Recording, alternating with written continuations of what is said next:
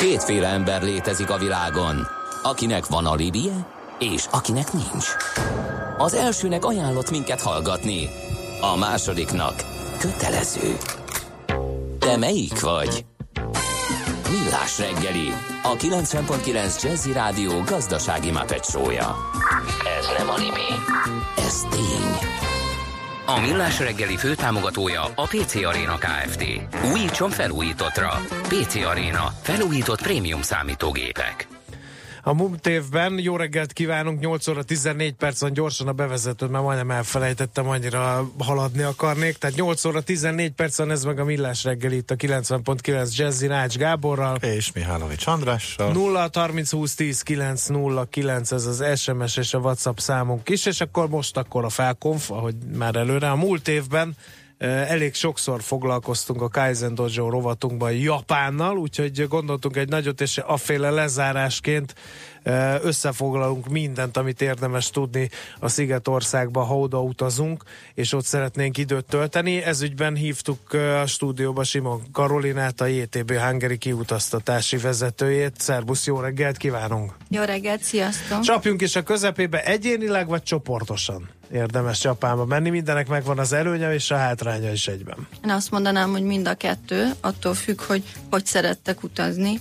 Nagyon sokan mennek csoportosan, magyar idegenvezetővel, mert egy kicsit félnek, vagy nem beszélik olyan jól az angolt, hát Japánról nem is beszélünk. Hát vannak olyan helyek vidéken, ahol csak kanjikkal van mindenki írva, és ott az erősen megnehezíti a tájékozódást, hogy nem ismersz semmilyen betűt, úgyhogy ez, ez kétségtelenül így Nyilván egy magyar idegenvezető nagy segítség, hogyha végigkísér minket az úton, de azt vettük észre, hogy egyre többen vállalkoznak egyénileg is, és belevágnak az útba, így a nehézségek ellenére, mert hogy annyira nagy kihívás és izgalom az egész, hogy hogy az az útnak a fénypontja. Uh-huh. Uh-huh.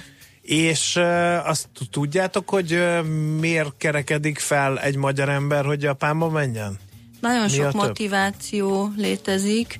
Sokan tanulnak már japánul, de például rengetegen szeretik a japán konyhát, amit azért itt Magyarországon elég limitáltan lehet megkóstolni, és ők kedvet kaptak, és elmennék, elmennének az igazit megnézni.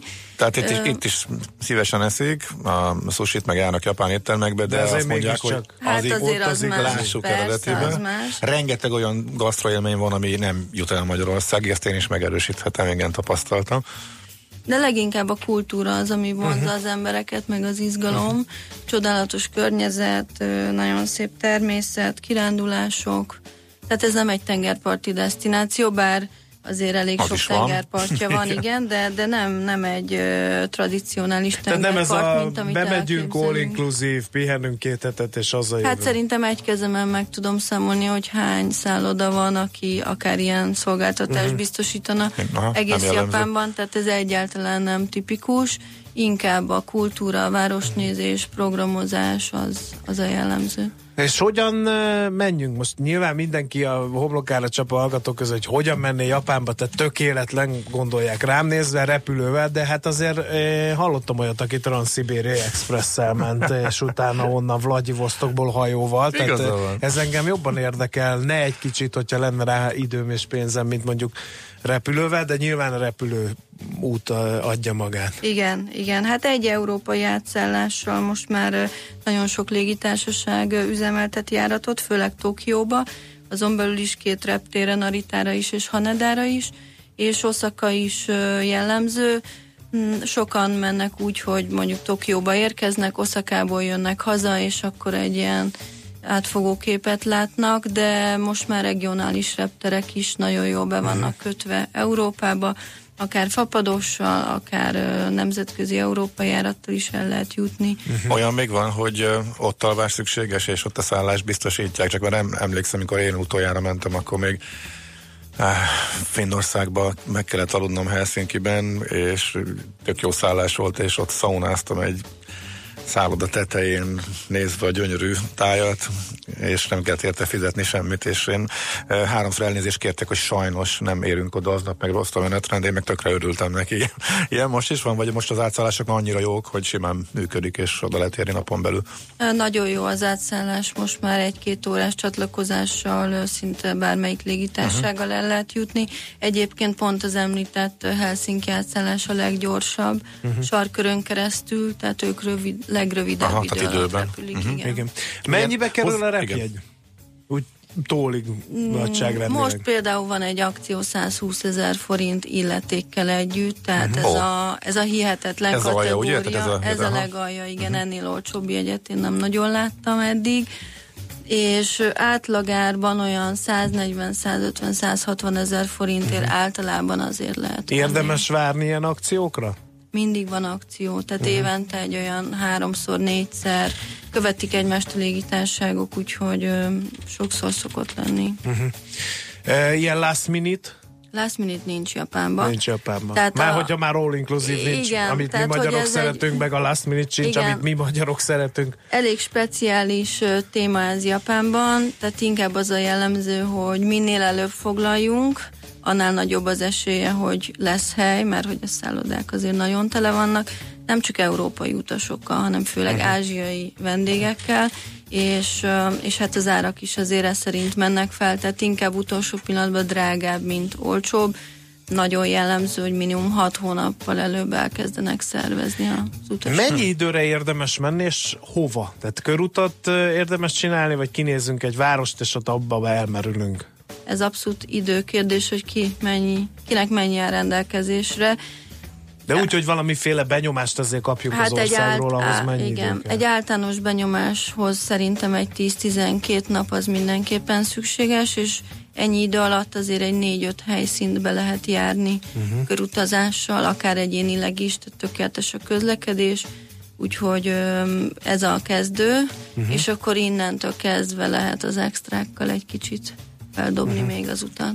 Melyik uh, városok vagy régiók azok, amelyeket feltétlenül uh, illik felkeresni ez alatt a 10-12 nap alatt? Erre tudsz a tippeket adni? Hát Tokió, Kyoto a két uh, főpont, az egyik ugye a modern, Kyoto pedig a tradicionális hangulatot adja át, kettő között helyezkedik el a Fuji nemzeti parkkal, tehát ez a bázis, és akkor innentől mondjuk Hiroshima, Miyajima még azért általában benne szokott lenni a programba, és akkor akinek több ideje van, ők merészkednek tovább Takayama, Kanazawa északra, illetve hát Kyoto-tól északra, és akár le Kiusura, vagy akár repülővel le lehet ruccani Okinavára, Uh-huh. Ez is most egy felkapott uh, helyszín, vagy akár éjszakra, akár vonattal, akár repülővel uh-huh. Hokkaido-t megnézni nyáron, télen nagyon izgalmas. Mondtad, hogy jó a közlekedés,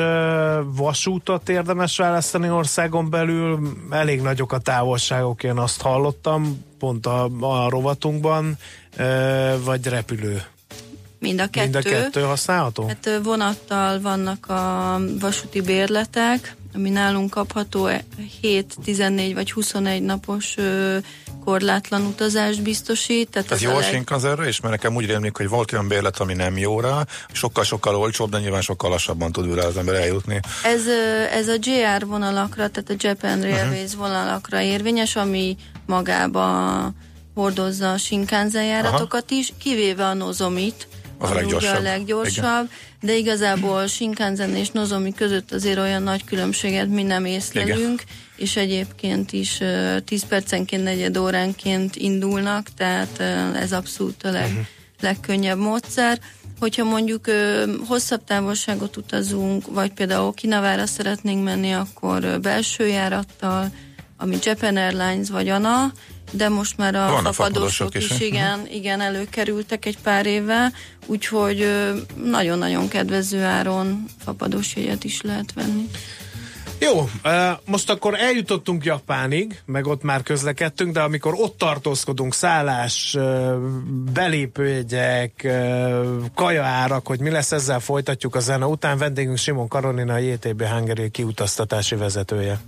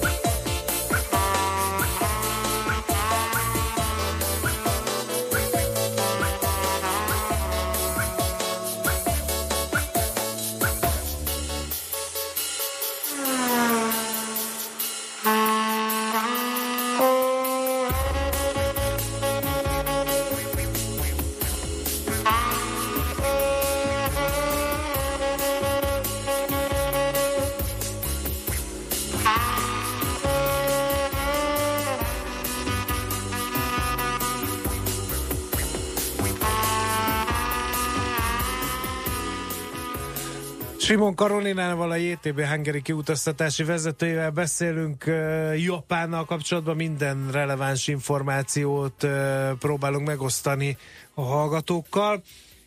Ugye odaérkeztünk, elmondtad mely városokat és milyen közlekedési eszközökkel lehet megközelíteni. Maga az ott tartózkodás és annak költségvonzata érdekelne bennünket. Mondjuk hol érdemes megszállni, milyen árak vannak, mert azért az a talán hamis sztereotípia él a magyarokban, hogy Japán egy drága ország. Ez tényleg egy sztereotípia, mert hát meg lehet nyilván az utat drágán is csinálni, de ez nem feltétlenül jelenti azt, hogy, hogy nagyon drágának kell, hogy legyen. Ez nagy részt azon múlik, hogy egyrészt időben foglaljuk el repülőjegyet, másrészt pedig, hogy milyen típusú szállást választunk. Ebből két nagy csoport van, van a nyugati típusú szálloda, ami ugye számunkra klasszik szállodát jelenti, és vannak a japán típusú szállások, ami meg a tradicionális, tatamina alvás, és vagy akár családnál, ilyen panziószerűség. Melyik drágább? Hát azt kell mondjam, hogy szálloda kategóriától függ, ah, de hogyha, hogyha tradicionális uh-huh. japán szállásból a ryokan típusúakat nézzük, akkor akkor határozottan azt kell mondanom, hogy, hogy az a drágább, tehát az, az egyrészt egy olyan élményt ad, egy olyan környezetben van, hogy, hogy ennek azért meg kell fizetni a, a költségét. Hmm. És akkor van, aki azt csinálja, hogy hogy ezt is kipróbálja alapon, egy-két napot eltölt egy ilyenbe, a maradék részén meg mondjuk költséghatékonyan a, arra megy rá, hogy egy jó árértékarányút találjon? Azt szokták csinálni az utasok, hogy mivel nagyon kevés időt vannak a szállodában, egész nap mindenki városnéz és futszalad, és a legtöbb programot beszeretné passzírozni egy-egy napba, hogy, hogy inkább olcsóbb szállást választanak az út nagy részére, tehát én két-három csillagot, ami egyébként Japánban jó minőséget jelent, és akkor pár éjszakát pedig japán típusúban szeretnének kipróbálni, hogy az az élmény is meglegyen. Itt általában van fürdő is, onszán, és akkor ezek a, ezek a pihenősebb napok, Aha. vacsorával egybekötve, amit ugye a, a háznál fogyasztunk el, egy kájszeki vacsora. Tehát ez a hm. szállásnak a fénypontja, és, és hát a többi az meg inkább funkcionális, városnézős, jó uh-huh. helyszínen, jó közlekedés mellett lévő szállodák. A cseresznyevirágzás idején megnőnek az árak, mert egy csomóan abból indulnak ki, hogy ha már lehet, hogy csak egyszer jutok el oda, akkor már nézek meg minél többet, és akkor már ezt a csodát lássam, és akkor arra időzítenek. Gondolom, hogy ez befolyásolja az árakat is, vagy nem? Pont azért, Némileg mert... megnőnek, de ez nem azt jelenti, hogy duplájára megy uh-huh. föl. Inkább azt mondanám, hogy ha valaki ilyen kiemelt időszakban akar utazni, akkor az időbe foglalja le, és akkor még teljesen normális áron fog találni szállást Nyilván, hogyha már alig van a szállodákban hely, akkor megemelik az árakat, de ez inkább csak utolsó pillanatra jellemző. Uh-huh. Még a közlekedéssel kapcsolatban autóbérlés, a szóba jöhet Japánban?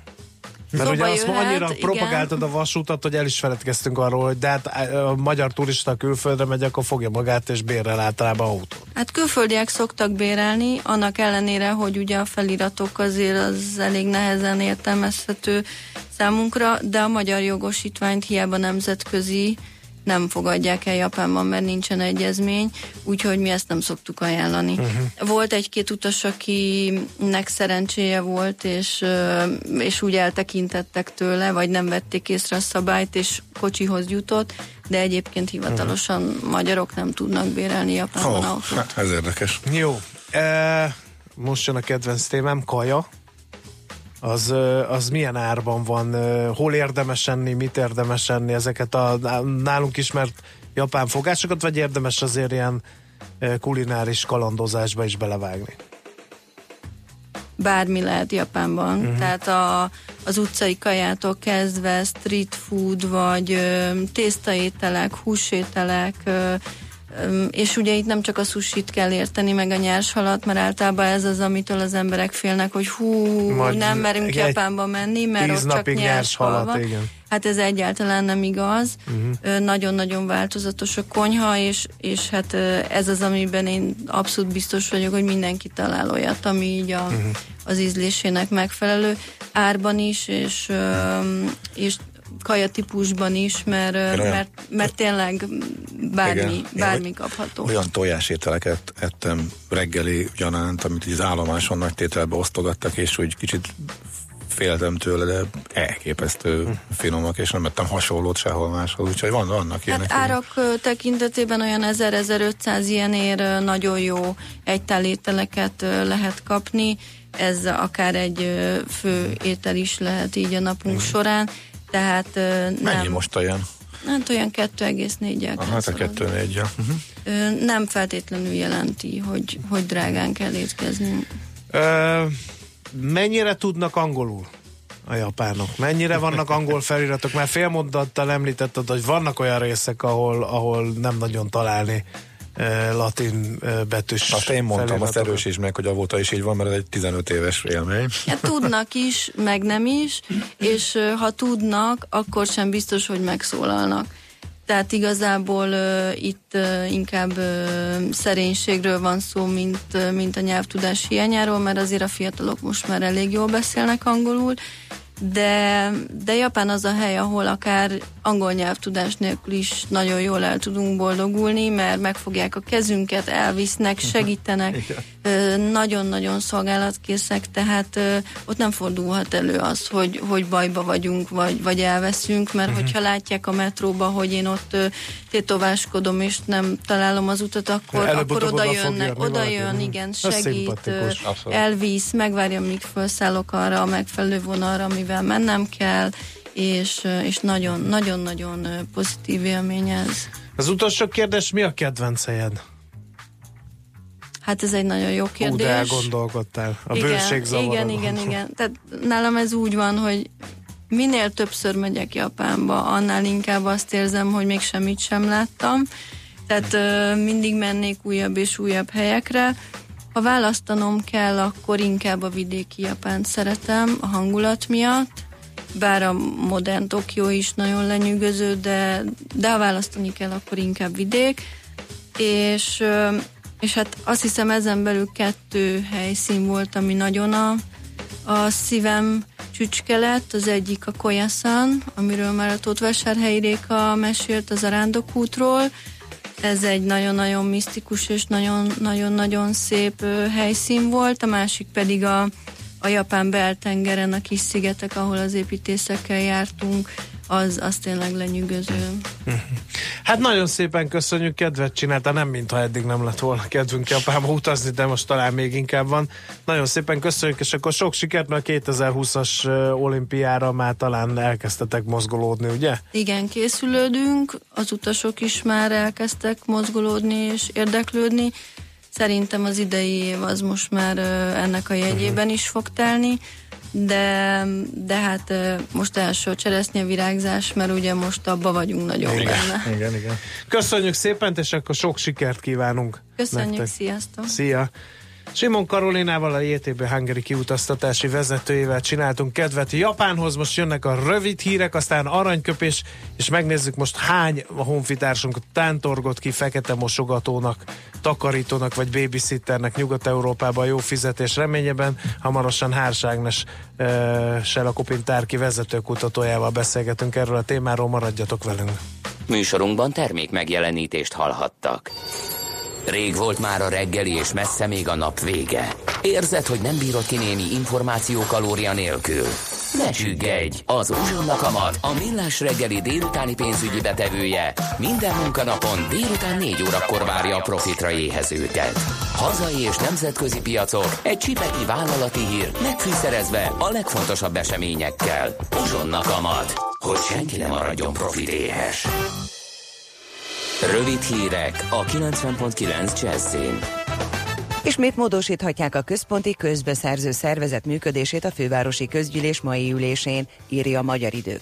A képviselők arról is döntenek, hogy felhatalmazzák a polgármester tárgyaljon a kormányjal a Bálna Budapest Kereskedelmi és Kulturális Központ értékesítéséről az állam részére. A Bálna iránt heten érdeklődtek, a pályázati dokumentációt egy cég vásárolta meg, de december 15-éig a határidő lejártáig onnan sem érkezett ajánlat. A testület várhatóan dönt a BKV idei bérfejlesztésének megvalósításáról is. Februártól indul a biztonságos étrend kiegészítő program a patikákban. A védjeggyel ellátott gyógyszertárakban megvásárolt termékekről tudhatja majd a fogyasztó, hogy azok megfelelőek és biztonságosak. Bérci István a Magyar Étrend Kiegészítő Gyártók és Forgalmazók Egyesületének elnöke azt mondta, az étrend kiegészítők piaca évről évre növekvő tendenciát mutat, évi 10%-os bővüléssel. Mint mondta, sok olyan gyártó és kereskedő lépett be a piacra, amelyek nem elsősorban a fogyasztó érdekeit tekintik elsődlegesnek. Az étrend kiegészítők speciális élelmiszernek minősülnek, és a termékeknél kockázat értékelést végez majd a hatóság, valamint megnézik, az adott terméket hol gyártották. Tovább nőtt az eladott használt autók száma hazánkban, írja a Magyar Idők a Dasvelt autó adataira hivatkozva. Változatlan azonban a 10 évnél idősebb kocsik túlsúlyának kedvezőtlen trendje. Magyarországon 2017-ben majdnem 688 ezer használt gépjármű átírását regisztrálták a hatóságok. Ez 10,9%-os növekedés 2016-hoz képest. A 15 évnél idősebb gépkocsik száma 37 ezer volt, és a hazai flotta átlag életkora átlépte a 14 évet. A cég márkaigazgatója szerint Európa roncs temetőjévé válhatunk, 2018-ban várhatóan tovább növekszik a piac, fontos lenne azonban, hogy a hazai autóállomány átlag életkora elkezdjen csökkenni. Akár bitcoinban is megkaphatjuk majd a bérünket, olvasható a világgazdaságban. Jelenleg, ha a felek megállapodnak abban, hogy a tartozást valamilyen kriptovalutával is ki lehet egyenlíteni, akkor az adós jogosult azzal rendezni tartozását, a hitelező pedig követelheti, hogy ebben a formában teljesítsen az adós. A lapnak nyilatkozó ügyvéd szerint a munkáltató és a munkavállalók közös megegyezése alapján a munkabér is kifizethető lesz kriptovalutában. Ehhez először a munkatörvénykönyvének vonatkozó paragrafusait kell módosítani. Borongós időre van kilátás, csak a déli tájakon lehet szakadozottabb a felhőzet, északon helyenként hószálingózással is találkozhatunk. Megélénkülhet a déli eszél. Napközben mínusz 1 és plusz 7 fok között alakul a hőmérséklet. A hírszerkesztőt Szoller Andrát hallották. Friss hírek legközelebb fél óra múlva. Budapest legfrissebb közlekedési hírei, itt a 90.9 jazz jó reggelt kívánok! Baleset történt Újpesten az Árpád úton az István útnál. Baleset nehezíti a közlekedést a Jászberényi úton kifelé az éles saroknál. Torlódásra számíthatnak mindkét irányban. Még mindig tart a helyszínelés és a műszaki mentés a Pesti úton a Bakancsos utcánál. Lassú a haladás az M1 M7-es közös bevezető szakaszán az Egér úttól és tovább a Budaörsi úton, a 10-es főút bevezető szakaszán az Ürömi körforgalom előtt, a 11-es főúton befelé a Pünkösfürdő utcánál, a Hűvösvölgyi úton és a Budakeszi úton a városközpont irányában. Telítettek a sávok az M3-as bevezető szakaszán a Szerencs utca előtt, a Váci úton befelé az Árpád úttól és a 6-os főút bevezető szakaszán az M0-ás autóút közelében. Élénk a forgalom a Róbert Károly körúton és a Hungária körúton is mindkét irányban, az M5-ös autópálya bevezető szakaszán az autópiasztól és az Üllői úton befelé a Nagykörút és a Kálvin tér előtt. A Nagykörösi úton a Hunyadi János utca és a Gyöngyperje utca között kertészek okozhatnak útszűkületet, naponta reggel 7 órától délután 4 óráig. Nyesőné Vas Gabriella, BKK Info. A hírek után már is folytatódik a millás reggeli, itt a 90.9 jazz Következő műsorunkban termék megjelenítést hallhatnak.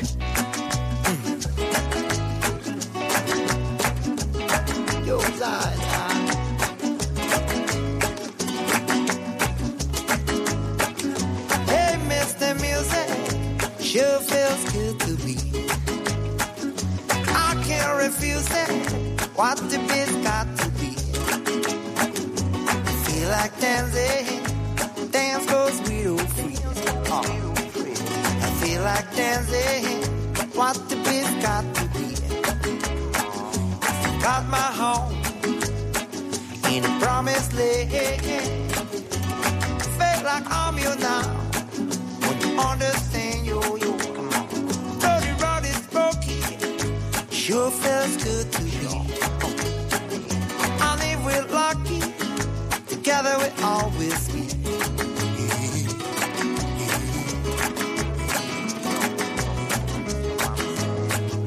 Highway riding, Zion rising, Zion rising,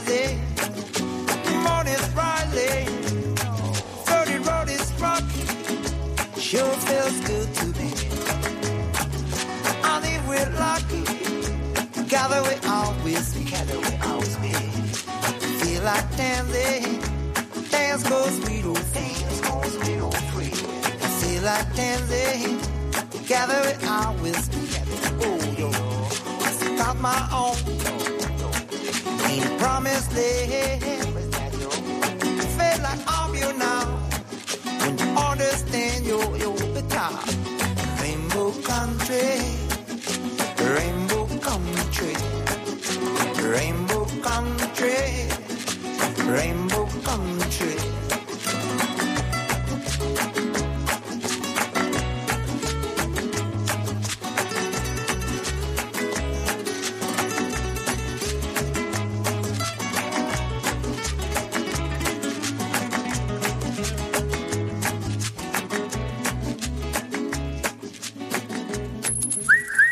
Aranyköpés a millás reggeliben. Mindenre van egy idézetünk.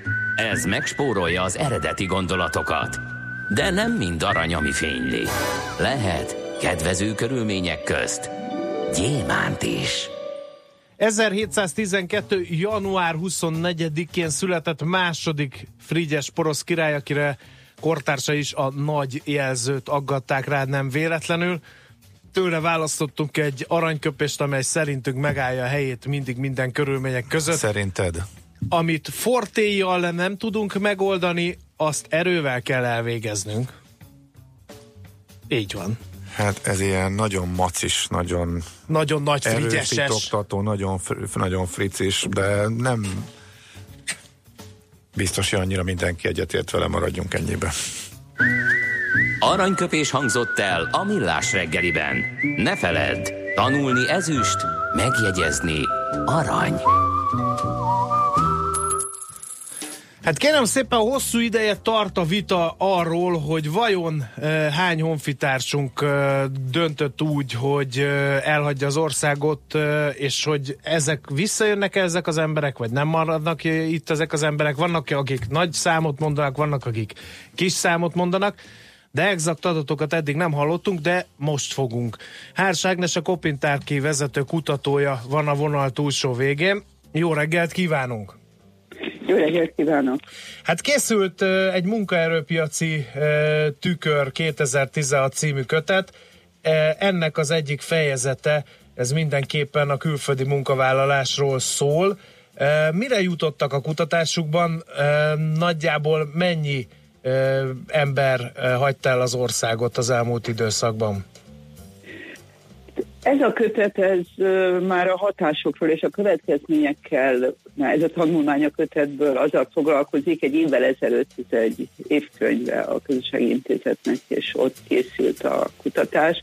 Ott többet foglalkoztunk azzal, hogy mennyi az annyi, amire mindenki nagyon kíváncsi. Ebben a tanulmányban már használtunk korábbi kutatási eredményeket, Sokféle megközelítés lehetséges, attól függően, hogy mennyien vannak egy pillanatban, mennyien mennek el egy időszakban.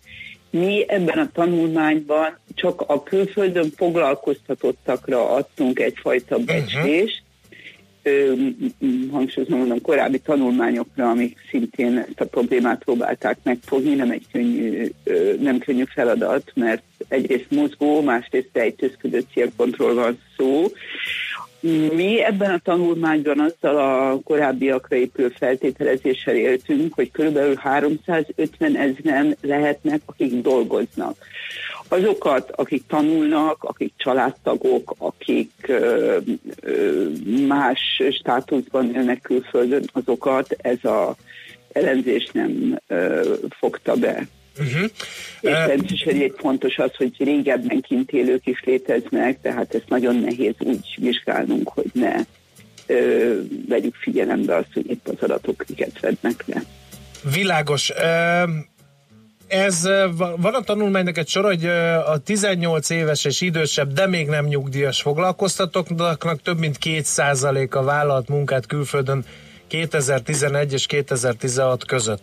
Ez egy ilyen Igen. megugrás? Tehát korábban jóval kisebb volt ez az arány? Igen, tehát ennek a kiinduló pontnak körülbelül, ami a keretet, hogy, hogy 350 ezer embert tudtunk vizsgálni, és amit vizsgáltunk, az egy módszertanilag az egy a munkaerő felmérésnek a vizsgálata volt, a, ez bizonyos kintélők alapján tükörstatisztikákkal korrigálva, és azt láttuk az eredmények alapján két időszakot vizsgáltunk, hogy eléggé átfogó és logikusan különválasztva. 2006-10 és 11-16 közötti időszakot.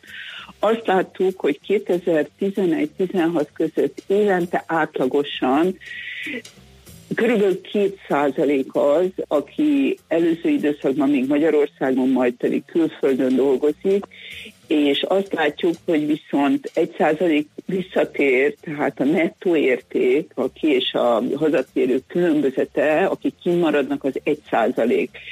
Az előző időszakban 2006-10 között ez 0,6 százalék volt, tehát majdnem megduplázódott azoknak az átlagos aránya a hazaiakhoz képest, akik elmennek.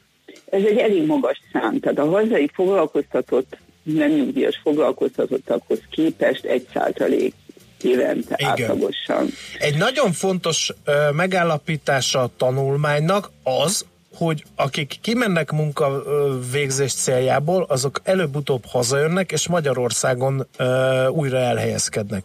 Ezt hogyan óvatos, sikerült mérni? És mekkora az ő arányok? Óvatos lennék, ez nagyon látványos arány, ez egy természetes folyamat, amikor ö, aki megpróbálkozik, elmegy dolgozni, nem ugyanőróluk van te esetleg szó, de létszámban azt látjuk, hogy az adatokban egyik évben még Magyarországon, majd pedig a következő negyedévben, negyedévenkénti különbözetet tudunk mérni az adatbázis alapján. Már külföldön foglalkoztatottként látjuk őket, és azt is látjuk, hogy aki külföldön foglalkoztatott volt, az a következő negyedévben már itthon van. Ezt a különbözetet tudtuk mérni. Uh-huh. Ez azt jelenti, amit egyébként a saját tapasztalataink is igazolnak, hogy sokan mennek el, sok ember hiányzik, amire azt mondom, hogy nem találunk szakembert sem, nem.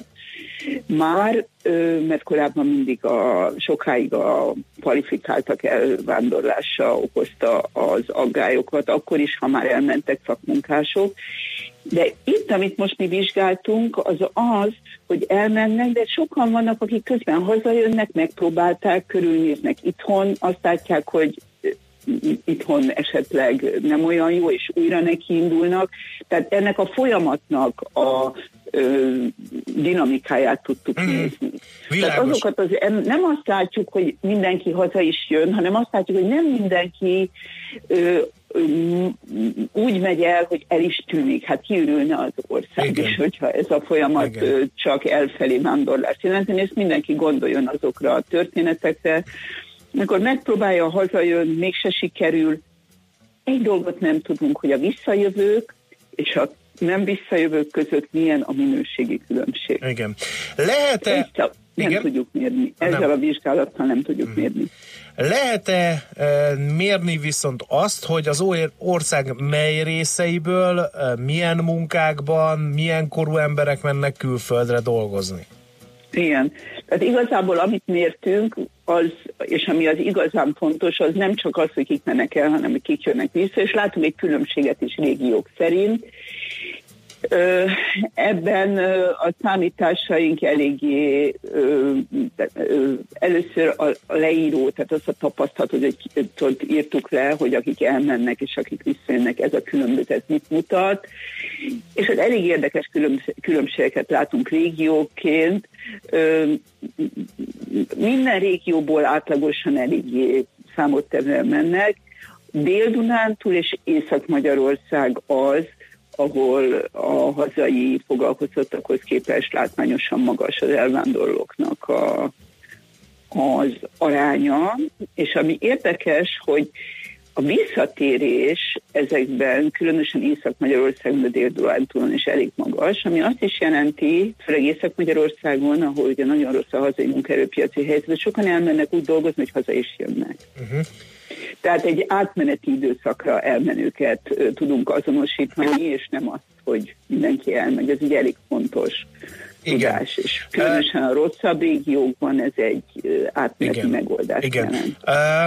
Van egy olyan vélemény is, és ez is általános vélemény, hogy zömében a fiatalok mennek. Ez alátámasztás nyert a felmérés során? Igen, külön, hát az adatainkból ott ugye foglalkoztatokat láttunk, és aki fiatal és dolgozik, az különösen magas arányt mutat, de ezt egész egyértelműen mutatják az adataink, hogy hogy a fiatalok esetében látjuk ezt különösen magas arányban, és egy finomabb vizsgálatot, egy magyarázó modellt is készítettünk, ahol szintén ezt láttuk egészen jól azonosíthatóan, hogy a nagyobb fiatalok esetében látjuk különösen az mhm. elvándorlás esélyét Igen. magasnak. Mi a, mi a helyzet az agyelszívással? Ugye ez is egy, főleg ugye az egészségügyben tapasztalat, hogy minden hallani, hogy rengeteg orvos megy külföldre Magyarországról, ez nagyon-nagyon komoly problémákat jelent. Ennek van-e statisztikai nyoma? Tehát, hogy a felsőfokú végzettségűek nagyobb arányban vannak-e a kivándorlók között, mint, mint az Ez a vizsgálat, amelyik egy nagyobb mintát mutat, különösen a munkaerőhiányt és a szakmunkás munkaerőhiányt nagyobb létszámú tudja jól kimutatni. Azt más kutatásokban mi is láttuk, és mások is végeztek hasonló kutatások, hogy rettenetesen magas arány, bár és nagyon alacsonyabb hazatérők aránya. A, a az orvosok esetében különösen ezt láttuk, hogy a fi, ott ugyanezt láttuk, hogy a fiatalok mentek el, és kevés a hazatérők aránya. Ebben a mostani kutatásban nem tudtuk nagyon jól azonosítani a magasan kvalifikáltakat, ugyanis a fiatal magasan kvalifikáltak mennek el, és ez létszámában mondjuk a szakmunkásokhoz képest, tehát hogyha teljes uh-huh. népességre reprezentatív adatokat nézünk, kevésbé mutathatók ki azt látjuk, hogy a teljes diplomás népességen belül nem kiugróan magas, sőt alacsonyabb az elvándorlási hajlandóság, ami jól érthető, mert az idősebb csoportok kevésbé mennek el, mert hiszen nekik Igen. valamilyen státuszuk már itthon van. Igen. De ami nagyon nyilvánvaló és nagyon egyértelmű minden vizsgálat szerint, hogy ez a fiatalokat érint, amit eddig is tudtunk, de ebben az összehasonlításban pontos. Igen. Foglalkozás tekintetében Igen. vannak-e adatok? Ezt azért kérdezem, mert ugye a kivándorlásnak az egyik jellegzetes momentum az volt, volt, mikor az egy egész magyar sajtót bejárt az az eset, hogy a balatoni vendéglőben a teljes személyzet hagyott egy levélkét a főnök úrnak, hogy a hús bepaníroztuk, mi meg elmentünk Ausztriába dolgozni. Erre van-e exakt adat, hogy ez tényleg így megtörténhetette, akár mondjuk a vendéglátásban? Igen, valójában ezt a kérdést célozta a kutatás, nem annyira most a diplomások és az orvosokat, mondom, ezt külön mhm. vizsgálatban, ami tényleg fontos kérdés. Vizsgáltuk, itt azt a, próbáltuk, a kutatás úgy is készült, hogy a, ö, megcéloztuk a szakmákat, és ezek szerint vizsgáltuk, hogy kik mennek el, ugye ez előbb már említettem, hogy feltűnő volt bennünket is kicsit meglepett, hogy Dél-Dunán túl, ami ugye mégiscsak a Balatonpartnak az egyik része, az ott, ott érződik egyfajta fajta erős elvándorlás, és egy Nyugat-Magyarországot is tudjuk, hogy ott is ez igaz. De amiket szakmánként azonosítani tudtunk, az az nagyon egyértelmű, tehát nagyon nagy az elvándorlás az vendéglátásból, tehát aki a vendéglátásban dolgozott itthon, azok igen magas arányban mentek el az építőiparból, és építőipari szerelési munkálatokból, tehát az építőiparnak a kvalifikáltabb munka feladataira vonatkozó területekről, gépkocsi vezetők, tehát csupa olyat, amivel találkoztunk, és ez elég érdekesnek tűnik, különösen a vendéglátásban nagy az elvándorlás, hogy kicsi visszatérést láttunk mi azt néztük, hogy itthon a vendéglátásban dolgoztak, és aztán külföldről hazajöve is uh, hol dolgoztak. Nagyon kicsinek láttuk az elvándorlás, ez nagyon alátámasztja azt a tapasztalatot, hogy vendéglátásba lehet elmenni. Érdekes módon egy másik szakmában azt láttuk, hogy ez nem jellemző. Ez a kereskedelem, amit szintén érzékelünk, tehát tudni kell, hogy a hiányok nem csak a külföldi munkavállalással függnek természetesen össze, de a vendéglátás az nagyon látványos, tehát a szakács, a felszolgáló, stb. Tehát akik itthon ilyen helyen dolgoztak, azok mennek el. Uh-huh. Érdekes módon azt is látjuk természetesen, hogy aki diplomásként dolgozott például itthon, vagy tanulóként ment el, ő is vendéglátásba helyezkedik el, de ez egy másik történet. Ha, igen. Amit láttunk az az, hogy az itthoni vendéglátóipart valóban ez nagyon sújtja, és az építőipart. Igen. Ez a két szakma, amivel mi találkozunk, és feldolgozóipart is látunk, itt nagyobb a visszaáramlás az építőiparban is. Tehát itt olyan szakembereket látunk, akik elmennek, majd hazajönnek, majd aztán újra elmennek, és valójában ez, ez a hétköznapi tapasztalatainkkal is egybeesik, hogy ők jönnek, mennek, megpróbálják visszajönni. Igen. Hát nagyon tanulságos beszélgetés ott, nagyon-nagyon szépen köszönjük, hogy megtudhattuk mindezeket, és akkor további sok sikert kívánunk a további kutatásaikhoz, mert nagyon hasznos, hogy tisztán látunk hát, egy ilyen érzelmileg is túlfűtött kérdésben. Igen, azt gondolom, hogy fontos is pontosan látni azt, hogy milyenek a folyamatok. Hát aggasztóak akkor is, hogyha nem politikai, hanem csak gazdasági elemzésre használjuk. Mi pedig mi pont mi így vizsgáljuk uh-huh. a mhm. történeket. Tehát úgyhogy nagyon szépen köszönjük, és akkor viszont hallásra köszönjük, hogy Köszönöm itt szépen, viszont hallásra. Viszont hallásra. Hárs Ágnessel, a Kopintárki vezetőkutatójával beszéltünk, hogy akkor most mennyi az annyi 350 ezer ember, mint megtudtuk, hát ugye javarészt fiatalok, és főként ugye elég magas a diplomások aránya is. Érdekes dolgok ezek. Azt mondja, hogy persze, hogy visszamegyünk, majd nyugdíjasnak. Írja, gyanítom egy külföldön élő hazánk fia. Nem biztos, illetve... hogy ott él, de tényleg van ilyen, és sokan gondolják így. Igen. Illetve Zsolt vagyok, azelőtt Calgaryból, most már Fótról. Én például hazaköltöztem, lehet, hogy őrült vagyok. Hát ezt mindig az egyéni sors dönti el. Annyi élethelyzet van, meg annyi preferencia, tehát annyi minden dönt, Igen. ami befolyásolja a döntést, persze. Mi örülünk, hogy itt vagy. Igen.